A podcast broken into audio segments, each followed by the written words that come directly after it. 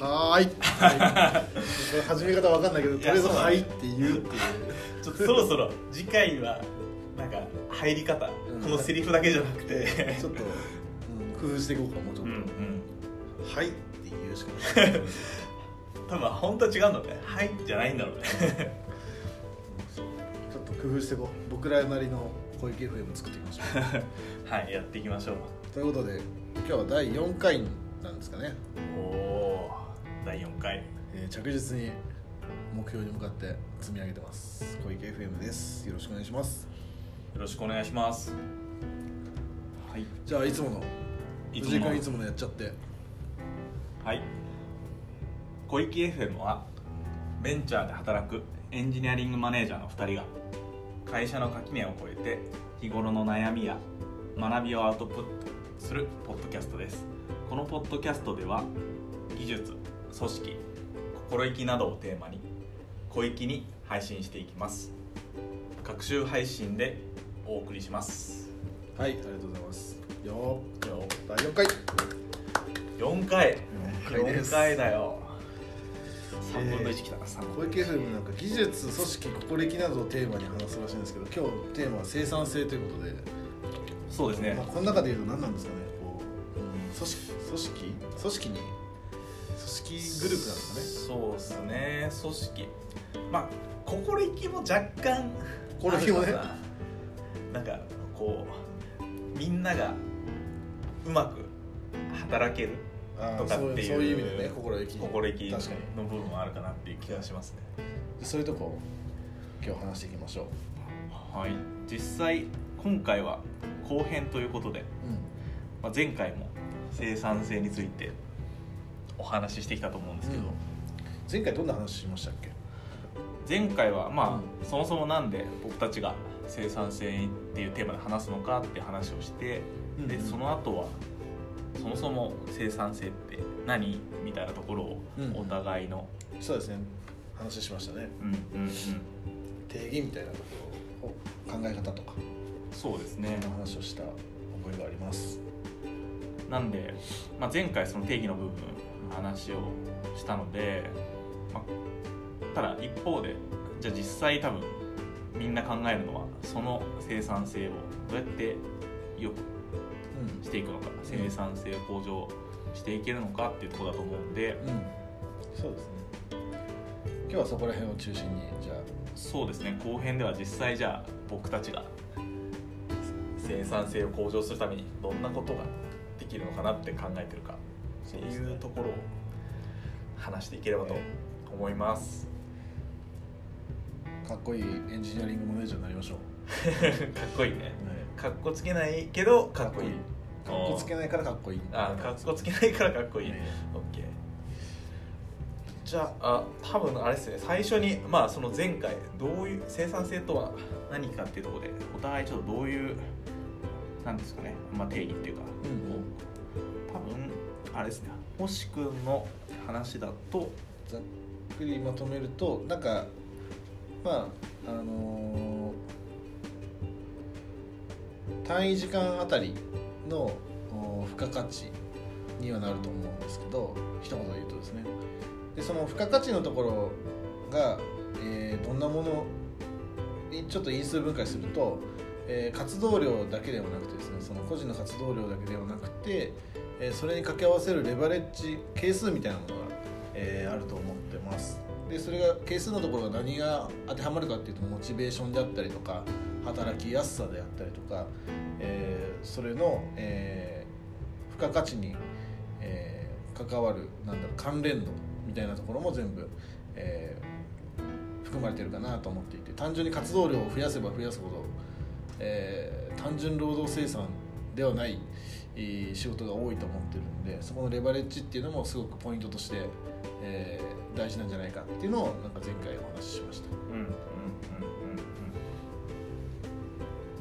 藤井君はどんなそうですね。えっとまずえっとまず最初に生産性の定義としてはえっと価値割るコストっていう話をしてでその後その、まあ、生産性の種類っていう観点で、まあ、量を増やしていくアウトプット増やしていくっていう方と品質質を上げていくっていう2種類の生産性があると思ってますっていう話をしてで、まあ、最後これは共通だと思いますけど、まあ、生産性の主語というか誰にとっての生産性で、まあ、その会社組織個人みたいなにとっての生産性みたいな話がちょっとしたかなっていう感じですかね。そうですね。今日なんか生産性向上するためにって、まあ、具体的な話をしていく上でどこら辺のポイントにしましょうかね。個人なのか、まあ、チームと呼ぶのか会社と呼ぶのか。はいはい。そうですね。なんかやっぱまずは EM っていうとこを大事にするうん。ならば多分まあ開発組織っていうのが一番うん。メインかなと思います、はい。じゃあその、まあ、ベースで開発組織にとっての生産性を上げるための、まあ、話っていう前提でちょっと OK 話していけたらいいなと思います。開発組織の生産性を向上するためにどんなことが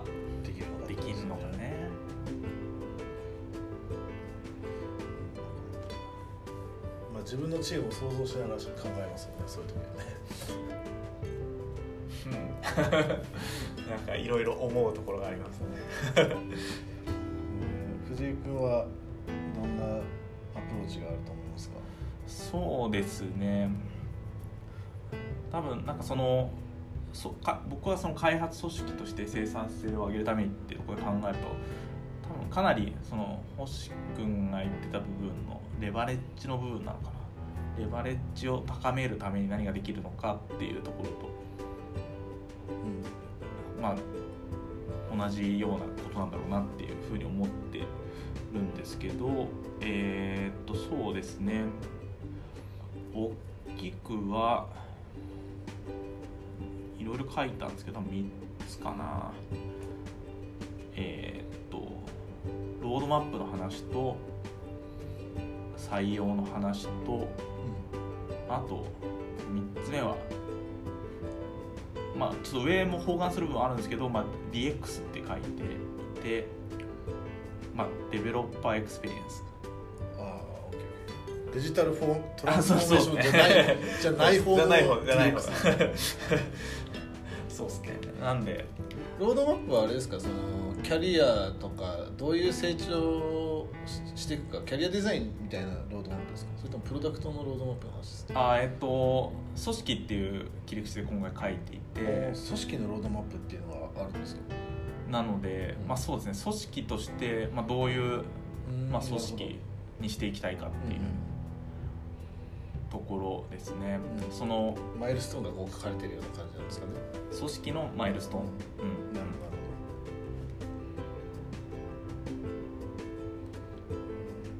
そうか採用も。そうですね。ただどそうですね。どっからいこうかな。多分 DX のところが僕的には多分一番多分今回話としてはしなんか生産性今まで話してきた内容とかレバレッジの部分と関わるかなと思ってるんで、まあ、ここを僕はちょっと話そうかなと思ってます、具体的にど DX を高めるための手法、はいはい。方法で藤井君はどんなことを考えてるんですか？そうですね。かなりいっぱいやられちゃったんですけどまあそのざっくり言うとその、まあ、そもそも DX ってとこもあるんですけど、まあ、どれだけそのエンジニアのあついにちょっと僕のミスが出ましたね。LINE の LINE ですね。っていうスラックだけですけど LINE, も攻めてきてますね結構 そう。えっとそう。そうって言っちゃった。英語出ちゃった。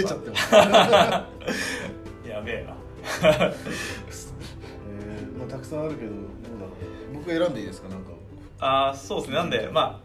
僕が持ってるその DX っていうのは、まあ、どれだけエンジニアが、まあ、気持ちよく働ける働けるかっていう部分、うん。じゃあ星君にちょっと選んでもらって。まあ、そうですね、えー自動化みたいなところ僕もなんかすごく興味があるはいはいはい。ので自分自身も結構好きな分野ではあるんですけどまだまだあれですか今の開発組織において自動化進められそうなポイントって残ってるんですか、めちゃくちゃ残ってますね、はい。なんで僕がえっ、と、まあ、入社した時からそうなんですけど結構やっぱレガシーな特にレガシーなプロダクトのリリースにかけるコストっていうのは高くて、うん。まあ一部の人がマニュアルでデプロイしまあ、ビルドしてリリースみたいな手順が残ってるプロダクトとかっていうのがあったので、まあ、そういった部分の自動化とかっていうのは、まあ、結構やれる。まあやってきた部分もあるんですけどまだまだ改善できるところいっぱいあってそこら辺まあすごくこう先進的な 自動化ってわけじゃないですけどまあそうですね。そこら辺でやれることまだまだたくさんあるっていう感じですかね。自動化しておくとどんなところがエンジニアにとって嬉しいんですかね？そうですね。やっぱりなんかそのなんですかね。えっ、と僕らってまだそんなにやっぱ大きな会社ではないっていうところでそのそこ専任でやる人がいるっていうよりは、基本的にみんなプロダクトの開発っていうのをやる中でそのリリースのマネジメントだったりとか実際にリリースするっていう作業をやらないといけないってなった時にできるだけそのプロダクトの開発をすることに時間なのかなあるいはその活動量なのかもしれないですけどを当てたいっていうのがうん前提としてあると思っていてやっぱその時にそのビルドだったりとかリリースするのに手間がかかるってなっていくとその作るのにかけ作るのにかけられる時間っていうのはまあ減ってくっていうのはあるかなと思います。リソース分配のこうを最適化していくためにこうなんだろうアプリケーションエンジニアにはもうアプリケーション開発っていうのを集中してもらうためにそれ以外のとかも自動化しておくっていうのが大事だそうですね、そうですね。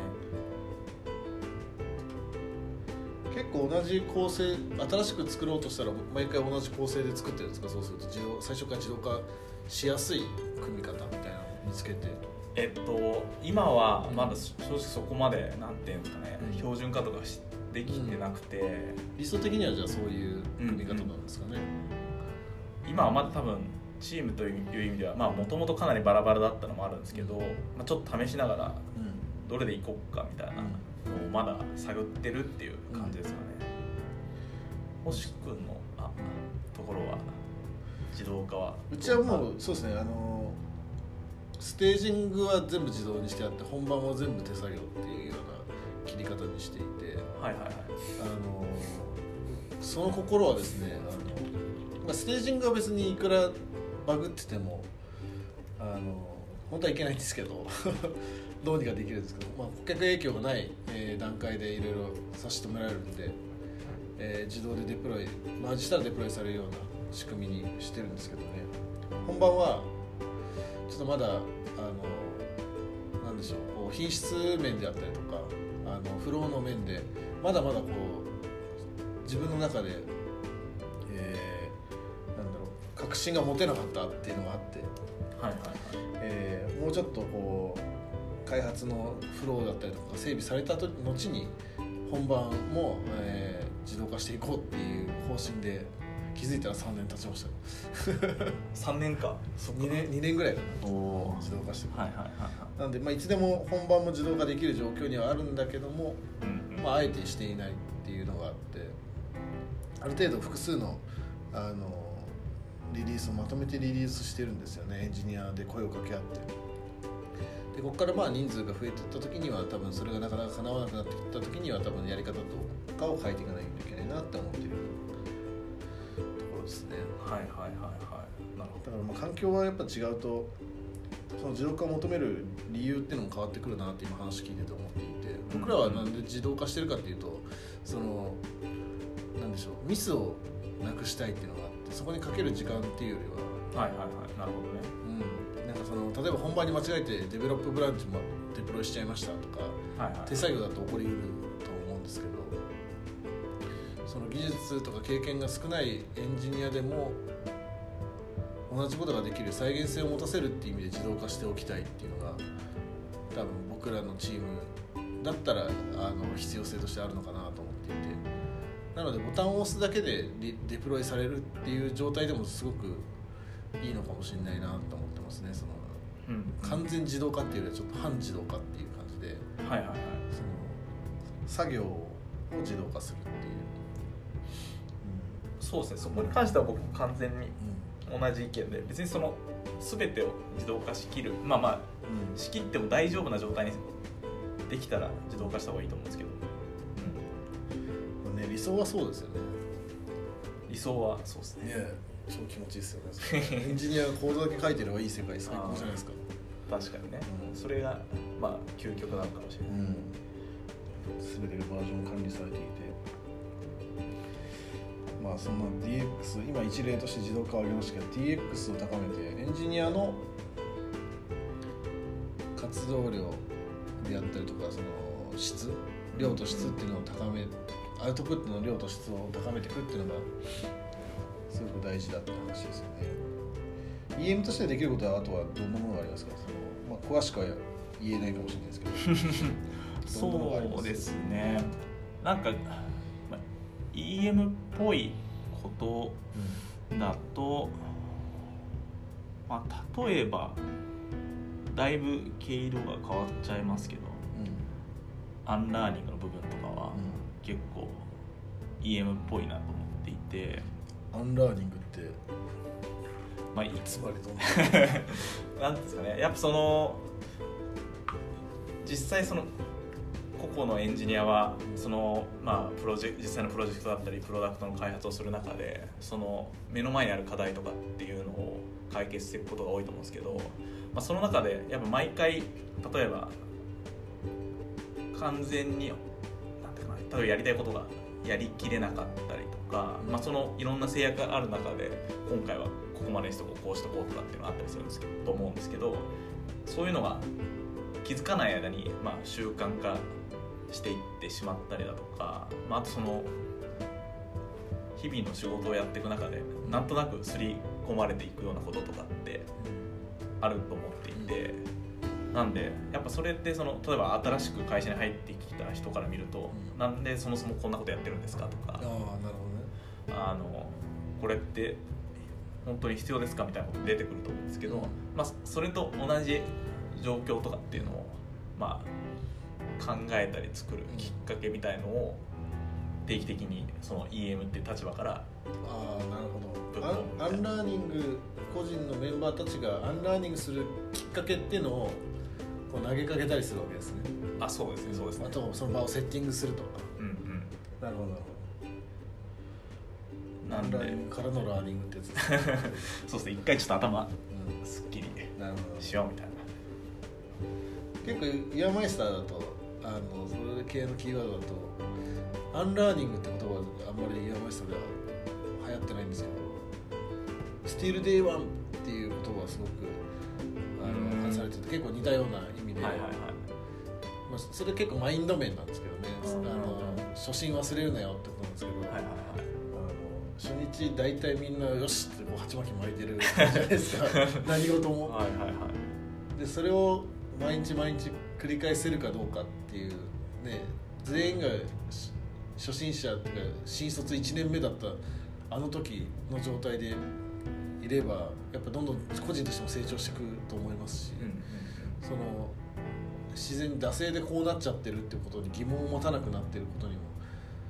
もう一度こう自分で気づかせる、まあ、きっかけになると思ってるんで。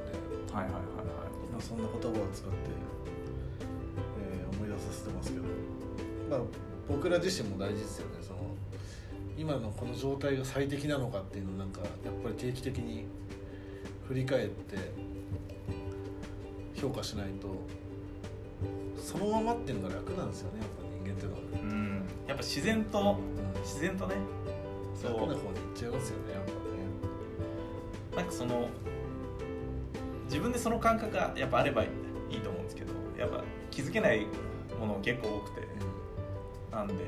そうですね。特に僕は前の会社とかでその上司に言われて気づくみたいな。が結構ありました開発フローとかでもよくありますよね。なんかそのこのレビューって何のためにやったんだっけみたいな。多分なんかその最初は絶対理由があったはずなんですけど、うん。1回目それをやった時はうん。これだからこれやんないといけないからってなってたんですけど。でなんか前回これやったから次回やっとくみたいな。うん。やんないよりやった方がいいからみたいなものがつ蓄積していくことはよくありますよね、うんうん。うん。そう開発フローでよくあるのはやっぱ複数チームを見てきましたけど、うん、あるあるですねこのアンラーニングの話、えーうんどんぐらいか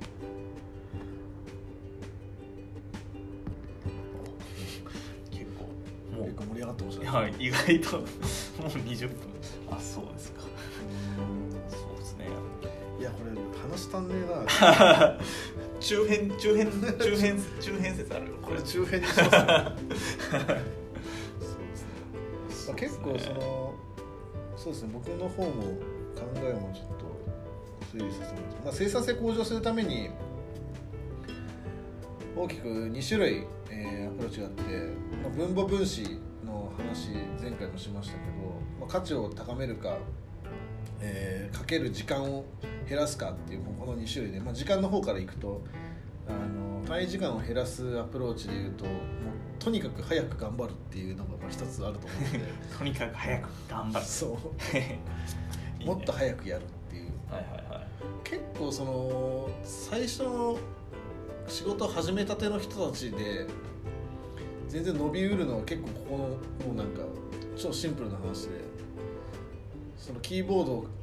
ね、変えてもっと早く打てるようにするとか。うんブランディのタッチを覚えて早く打てるようにするとか、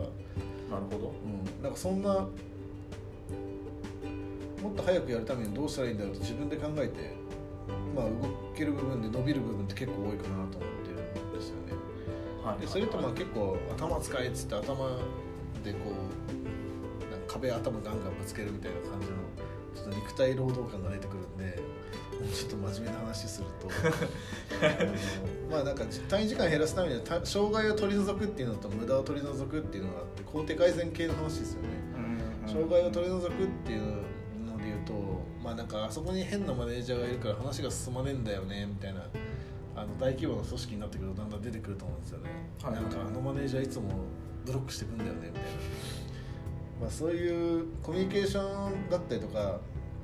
の壁にならないようにしないといけなくてそれを取り除いていくっていうのが大事だなと思ってるのとあと最初から間違ってる方向に行かないように手戻りにならないようにっていうのはできるだけ早い工程であの取り除いておくことがすごい大事だなと思ってて、QA フェーズでこれちょっと要件変えますみたいな段階で、まあ、アジャイルでやってると多分1スプリントごとに、ね、あのデモで気づけると思うんですけどウォーターフォールっぽいその1ヶ月2ヶ月単位の開発やってると2ヶ月分巻きど巻き直しみたいなはいはいはい。スケジュール線引き直しみたいになりうるんで結構その前段階で前の方の段階で取り除くっていうの大事だよなっていうのがありますね、うん。あとは無駄を取り除くでいうとやっぱりさっきちょっと話してたようにしなんかね習慣とか文化みたいにそのチームごとのものがやっぱり蓄積してだんだん出来上がっていく中で実はやらなくていいこととかあの今になってみるといらないことってあるよねっていうのがやっぱりその定期的に振り返る必要があると思ってて、はいはいはい。それ5人の時に必要だったけど20人になったらいらないよねとかこの今この人このレベルの人が入ってきてるからいらないよねって全然あると思うんで、うんうんうん。ありますね。そこを取り除くっていうのはやらないといけないですよね。うんうんうん。あと、まあ、うちのチームで昔あったんですけど一次レビューは誰々さん A さんがやる。二次レビューは B さんがやるみたいなやり方をやってたことがあったんですよね、はいはい。今はまあピアレビューなんで誰でもいいんですけどレビュアーは。うんはいはいは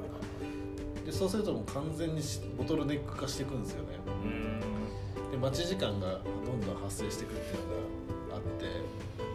全然リリースできないみたいなのがあったんでそういう。待ち時間起きそうなところをどんどんどんどん潰していくっていうのがすごくはいはいはい。大事なのかなと思いチーム開発の。そうですね待ち時間は。大事だなと思います。待ち時間のその当人同士は気づいてるけどそれをなんだろうその現場監督みたいなマネージャーがそれ当人同士の待ち時間を気づけるかってすげえ大事。難しくないですかね？そ今みたいに確かにその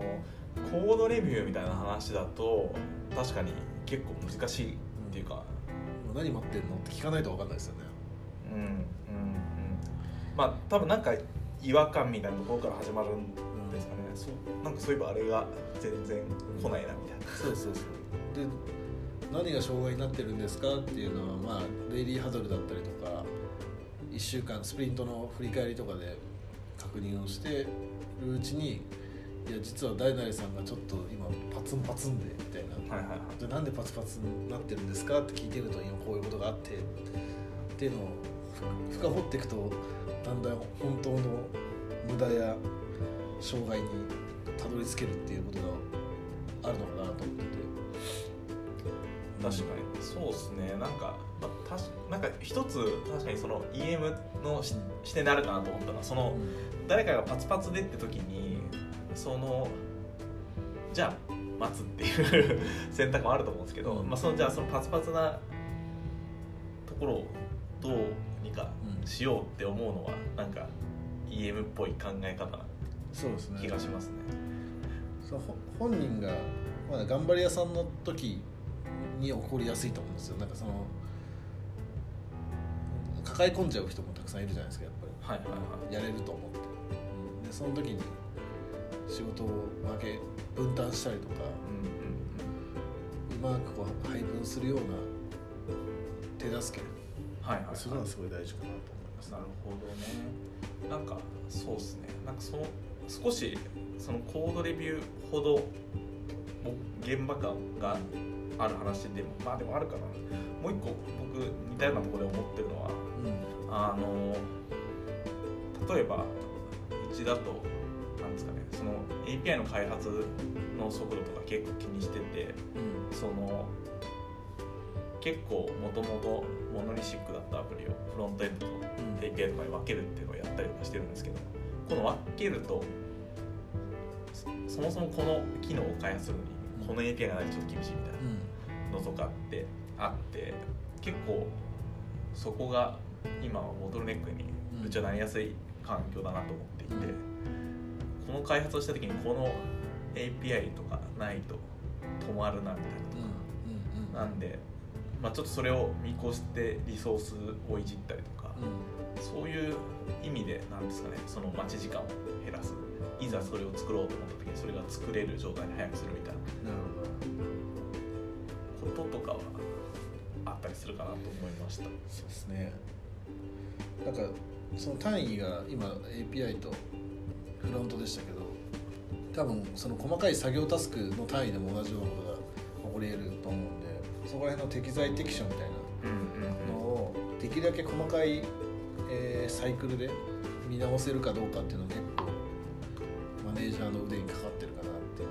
のは思いますねそのうん。半年ごとに見直してたら遅いチームもあると思うんですよ。確かに。アラートを早めに感じてちょっと次の1ヶ月はこうしないとまずいかもなって思ってるのを行動にすぐに移せるかどうかっていう。で、まあ、さっき言ったようにその単位時間の話とは別にもう一個アプローチとしてレバレッジを増やすっていうのはあの個人の活動量チームの活動量に掛け合わせた係数を増やす、えー話なんですけどそのまあ適材適所のアサインっていうのもすげえ大事だと思うしさっき今日藤井さんが言ってたような藤井君が言ってたような3人突然さん付けの藤井君が言ってたようなあの、まあ、やらなくていいことを全部コンピューターにやらすっていうのは、間がやらなくていいことをコンピューターにやらすっていうのはすごい大事な考えだと思うしあとちょくちょく僕があのやってるのは並列処理っていうのはすげえ大事だなと思ってて生産性を高めるために。なんか、よくよく考えるとそのなんだろう一人の人間が一つのプロジェクトやってる方が、まあ、もちろん集中してる方がアウアウトプット良さそうなあの考えには至るんですけど、まあ、実は8時間勤務時間があったら8時間ずっと集中してるわけじゃないじゃないですか、はいはい。なのでその集中してない時間を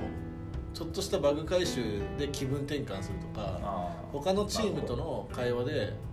技術的負債の返済のためのアイデアを出す時間に当てたりとかそういったその本人の一番やんなきゃいけないことに対してそんなに寄与しない時間っていうこのなんでしょう面白いな。あんまり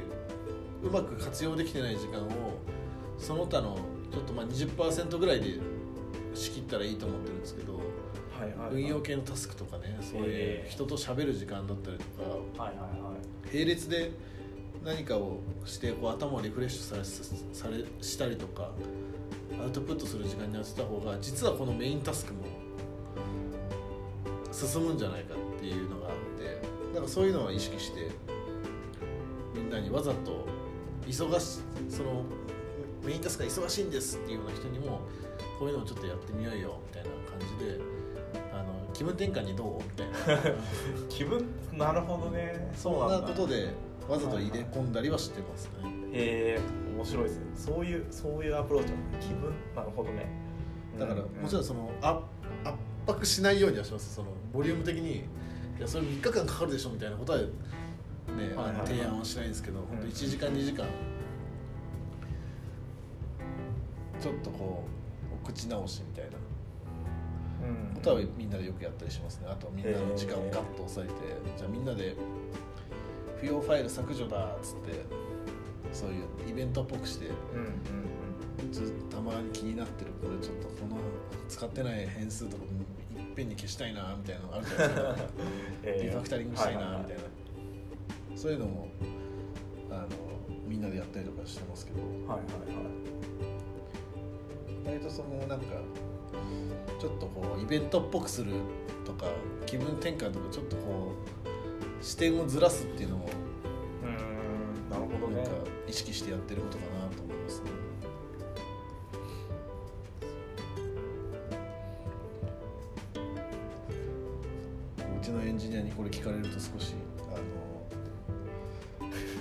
やりづらくな気まずいですけど、ね、そういうつもりだったのか。あじゃあそういうつもりじゃないか出してるの？もちろんもちろん。大事大事な仕事だから なるほど。ええー、君君にとって一番大事な仕事だよって言って。そういう感じなんですね。なるほどね。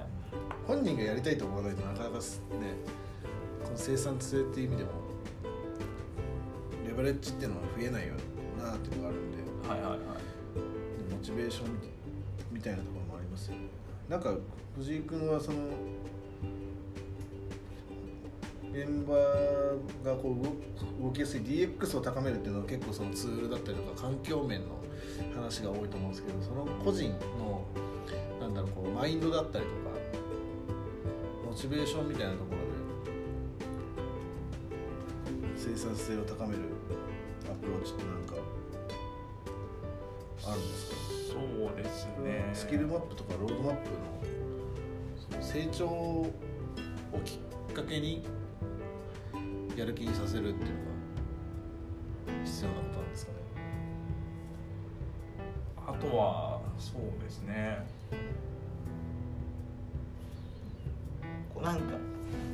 かっこつけないように言う人がか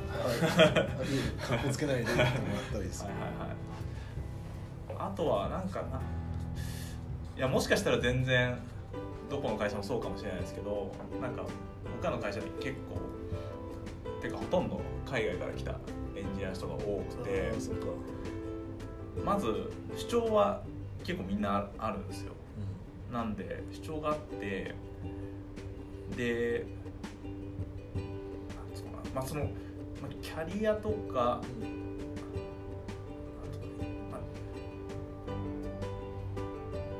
そうですね、まあ、やりたいこととかをめっちゃ聞くみたいのはあるかもしれないですね。モチベーションのためには。みんな持ってるものをこう聞き出すってことですかそうですね。なんかみんななんかそのまあ流度とか内容は違うんですけどこういうことやりたいとか、まあ、こういう人になりたいとかっていうのはあるんで、まあ、その主張を聞いた上でじゃあこれみたいなのはかなり聞く。必要以上に聞くかもしれないですね、うん、そこのじゃあ本人の希望みたいなのをこううまくアサインだったりとか仕事内容に反映させるっていうのが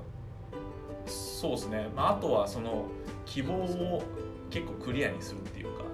まあその何やりたいみたいなのが多分結構まあふわっとしてる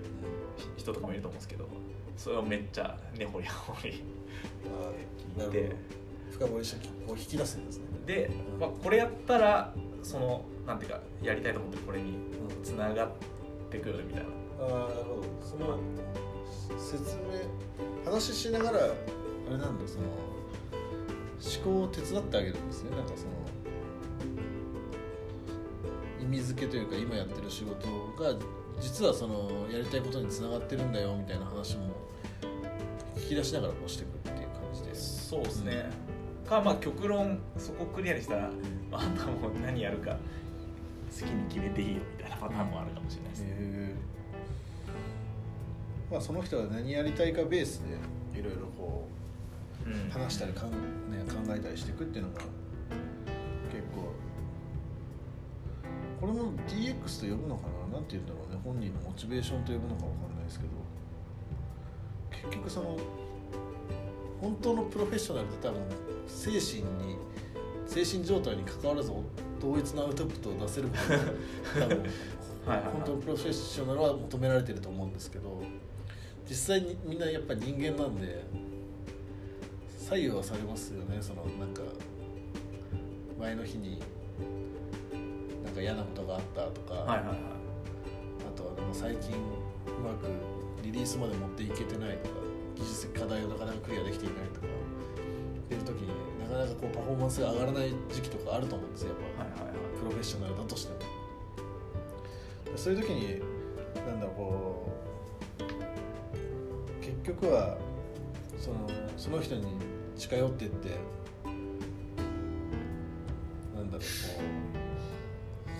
えてあげるみたいな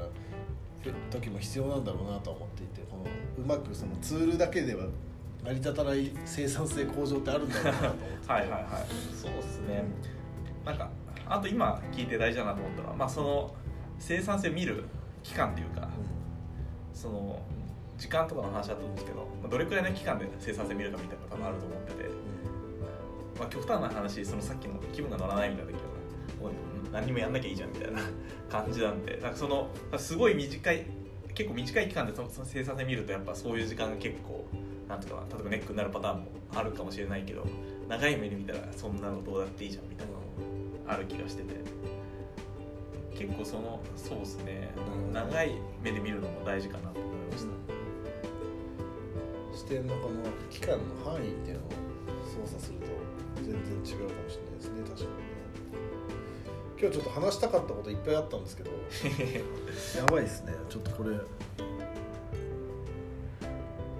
何分何分だった40分ぐらい経ってるんで。ちょっと気は熟してる感じはしてるんですけど。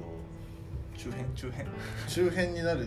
かな。あと例えばどういったことを？話したいことだったらじゃあまあ生産性を上げるためにはっていうことでアプローチいくつかこう今話してたと思うんで。はいはいはい。ちょっと具体策1個ずつ話していくとやっぱ時間かかっちゃうんで。まあ具体策何個か話したい、まあ、さっきちょっと自動化深掘りしましたけど具体策話したかったなっていうのとあと実際どうやってその成果っていうのを生産性であったりとかアウトプットだったりとか成果っていうのを測っていく方法向上し生産性向上したぞっていう時に何かを測ってて 増えてないと、えー向上したぞって言えないと思うんでそこの測り方みたいなところのあの議論もしたいなっていうのとうんなるほど。トラッキングってことあとは、まあ、それを見た時に一周回した時に各メンバーに対してとかあの、自分たちの上上長でもいいと思うんですけどあのどんなフィードバックをすることができるのかなみたいなのをあのイメージしておきたかったんですよね。実際こうやってみた時に生産性が上がりました。やったって言って、その生産性上げるぞプロジェクトはそこで終わるわけじゃなくて多分永遠にやっていかないといけないと思うんでじゃあ次どんなフェーズがあり得るのかとか、まあ、その人たちにどんなフィードバックをするのが次のそのさらなる次の向上へつながっていくのかみたいな、まあ、実際運用を始めたら結構そのフィードバックっていうのも大事になってくると思うんではいはいはい。数値だけバンって見せたら上がったよ。でも超もったいないじゃないですか。そうだね。それはもったいないのうん。どんな伝え方があるのかなみたいな。そこですね。そう伝え方、なん。かそそれだけで一回できそうだこれ じゃあちょっと今日は一旦もう時間も時間なんで終わりにしますけど次回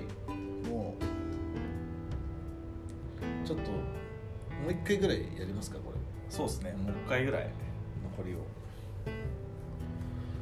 やりますか。そうですね。まあ終わんですねこれだ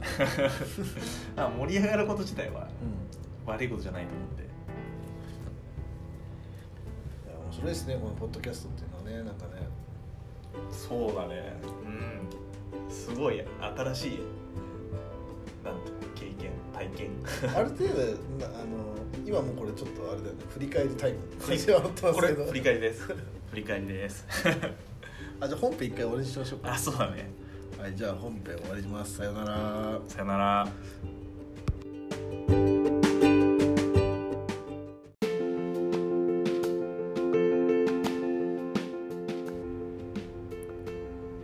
り返り始まりました。すぐ振り返りです。ですね。今何を言おうとしてたかってあれだ。ポッドキャストもうこれで4回分ぐらいやってきたんですけど。なんかいつもこうちょっとキーワードベースで準備はしてくるんですけど実際はやっぱりそれ見ながらですけど喋って相手が言ってることに対して自分の理解も深めながら自分の言葉にもしてみてっていうこの繰り返しだと思うんでなんかそのすごく自分の中で本当おしゃべりって難しいなっていうのをすごうんい痛感している今日この頃ですね。いやむずいよねうんなんブログとやっぱ違うなっていうのがあって。まあまずやっぱ対話してるからやっぱそのすごい僕らカチカチに台本みたいなの決めてるわけでもないし相手が言ったことに対してこう投げかけたりみたいな。そうなんですね。あるのはやっぱ大きく違う。これ深掘りの質問をしてなんか出てくるかなって思いながら質問するからいつも。何もなかったらごめんって思いながら。まあでもそこはなんかもうやっていくしかないよね多分。決まりきったものじゃなくてやっぱそういう、ね、偶発的なものの方が面白いと思うんですよね そうですね。そこら辺は面白いめ面白いなと思っている一方やっぱ難しいなとも思うとこだよね。うん。簡単じゃないやっぱりその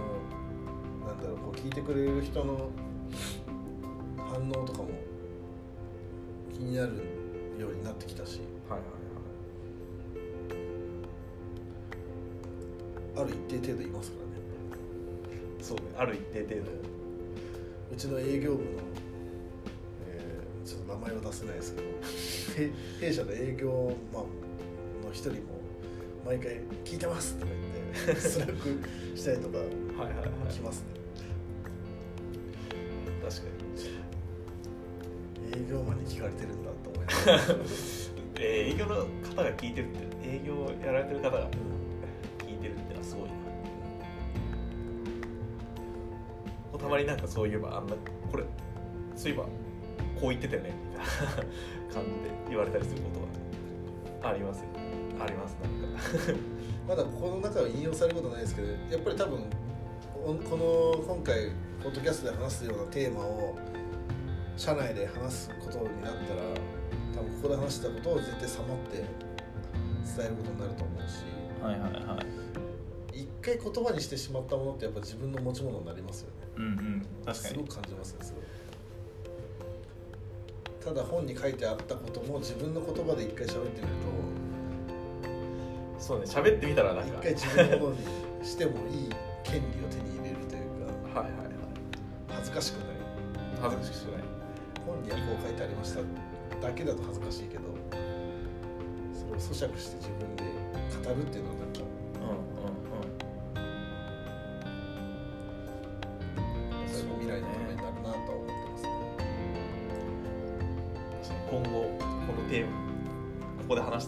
かれた時は。うん。少なくともちょっと待ってねっつっても それは確かにないね。メモメモを見直せば絶対喋れると思うし。なんかそうだね。例えばこうそれこそい生産性って何のかと思ってますかみたいな時にとりあえず自分はこう思ってるっていうのをパッて言えるとかはそう、結構違う。うん、40分喋れんだからね俺。これで例えば何も考えてないっていうかやってない状態だと多分生産性ってさいろいろあるよねみたいなのが多分始まって。でその終わってくだよねだよねで終わってくから。一応一回こう話した上で自分の中で生産性はこうっていうのがあるとまずこう思ってますっていう形で言えるからそこは違うかなってそういやこのポッドキャストの使い方としてすごく合ってると思います。ご自身つかこう説明責任を果たさなきゃいけない。瞬時にアウトプットできるっていう。そうだね、僕もある意味このポッドキャストはそういうなんか練習の場だと捉えてるんで。はいはいはい。それを公開することで自分に緊張感を持たせてるというそうだね。か、まあ、今回はちょっと全部生産性について全部終わらなかったので次回も続く。そうだね。これはなかなかやっぱり 大きなテーマだったっていうことなのかな。テーマ決めについてもね少しずつ上手になっていきたいですね。確かに今めっちゃなんとなく決めてるしね。テーマを多分狭くすればするほどうまくこう時間とかもコントロールしやすくなっていくし大きなテーマだとね全10回とかなっちゃうそうだ。ねなんか大きなテーマだと、まあ、今回一応ちょっと分けれたけどまあなんかその流度の掘り下げ方とか、難しいですね。そうそういうのを考えないといけないよね。テーマって大事大事。だそのテーマを決めるという回を一回やってもいいかもしれない。番外編。今後のテーマどうしよう回そうだね。それでなんかこう意見とかもらえたら最高なんだけどそう。そこまでの人気を博してない感は。ああのライブ配信しないといけないじゃんそれ。確かにね。もうなんそうだね。あ理想はそれでさこういうことですね話したいですみたいな並んでてさぼーっとしてもらうみたいいいねいいね。が成り立ったら。ね。生配信いいよでそれやってある程度テーマっていうのを絞られてでそこでぼーっとした人の中でさちょっとまあちょっとこのコロナの中では難しいかもしれないけどできればさこうゲストとかも呼べるようになっていきたいじゃないですか。ななっていきたいね。ね。ゲスト。ちょっとゲスト呼びたいですよね。そこ結構ワクワクしてて。なんか確かにこのポッドキャストじゃラジオって結構なんつうのかなゲスト呼ぶイメージあるね。でその人の話をいろいろ聞き出したりとかその時に僕らもやっぱ手持ちのカードいっぱい持ってないとひ話引き出せないと思うんですよゲスト呼んでも。だから表面だけになっちゃうはいというか、はいはいじゃあ今まだそこをね。そう。まだ僕らあれですよこう基礎練習素振りをしている段階だと思うんですよいやそれはある。確かに。EM にとって必要な手持ちのカードをこう増やしていく段階でうんうん。それを少しずつ増やしながらこうゲストといい感じの深掘り会話ができるようになってくるとすごいこのコンテンツとしてもレベルアップしていくんじゃないかなと。間違いないね。未来が見えますね 輝かしい未来が。本業関係ない。まあでも関係ない良さはめっちゃあるよやっぱ。ね。関係ないからみたいな。本業に縛られてない感じはねすごくいいと思うんですよ。ポッドキャストのこの場僕自身もそんなになんだろう。これ言ったら考えてないですし感じてないですし、うん。まあ、こ個人名を出すのはちょっとあれだと思うんですけどこんなことがあったんだよっていう事例紹介とかは全然していこうと思ってるんで。はいはいい。場所にしていきたいですね。この小池 FM そうねなんかそうねなんか自分が聞いててもいいなって思える状態にしていきたいな、はい、そんな感じで。そうですね。そんな感じで、えー、次回また生産性の話しますけど、ね、よろしくお願いします。よろしくお願いします、はい、じゃあ今日はそろそろ終わりにしたいと思います。お疲れ様でした。お疲れ様でした、はい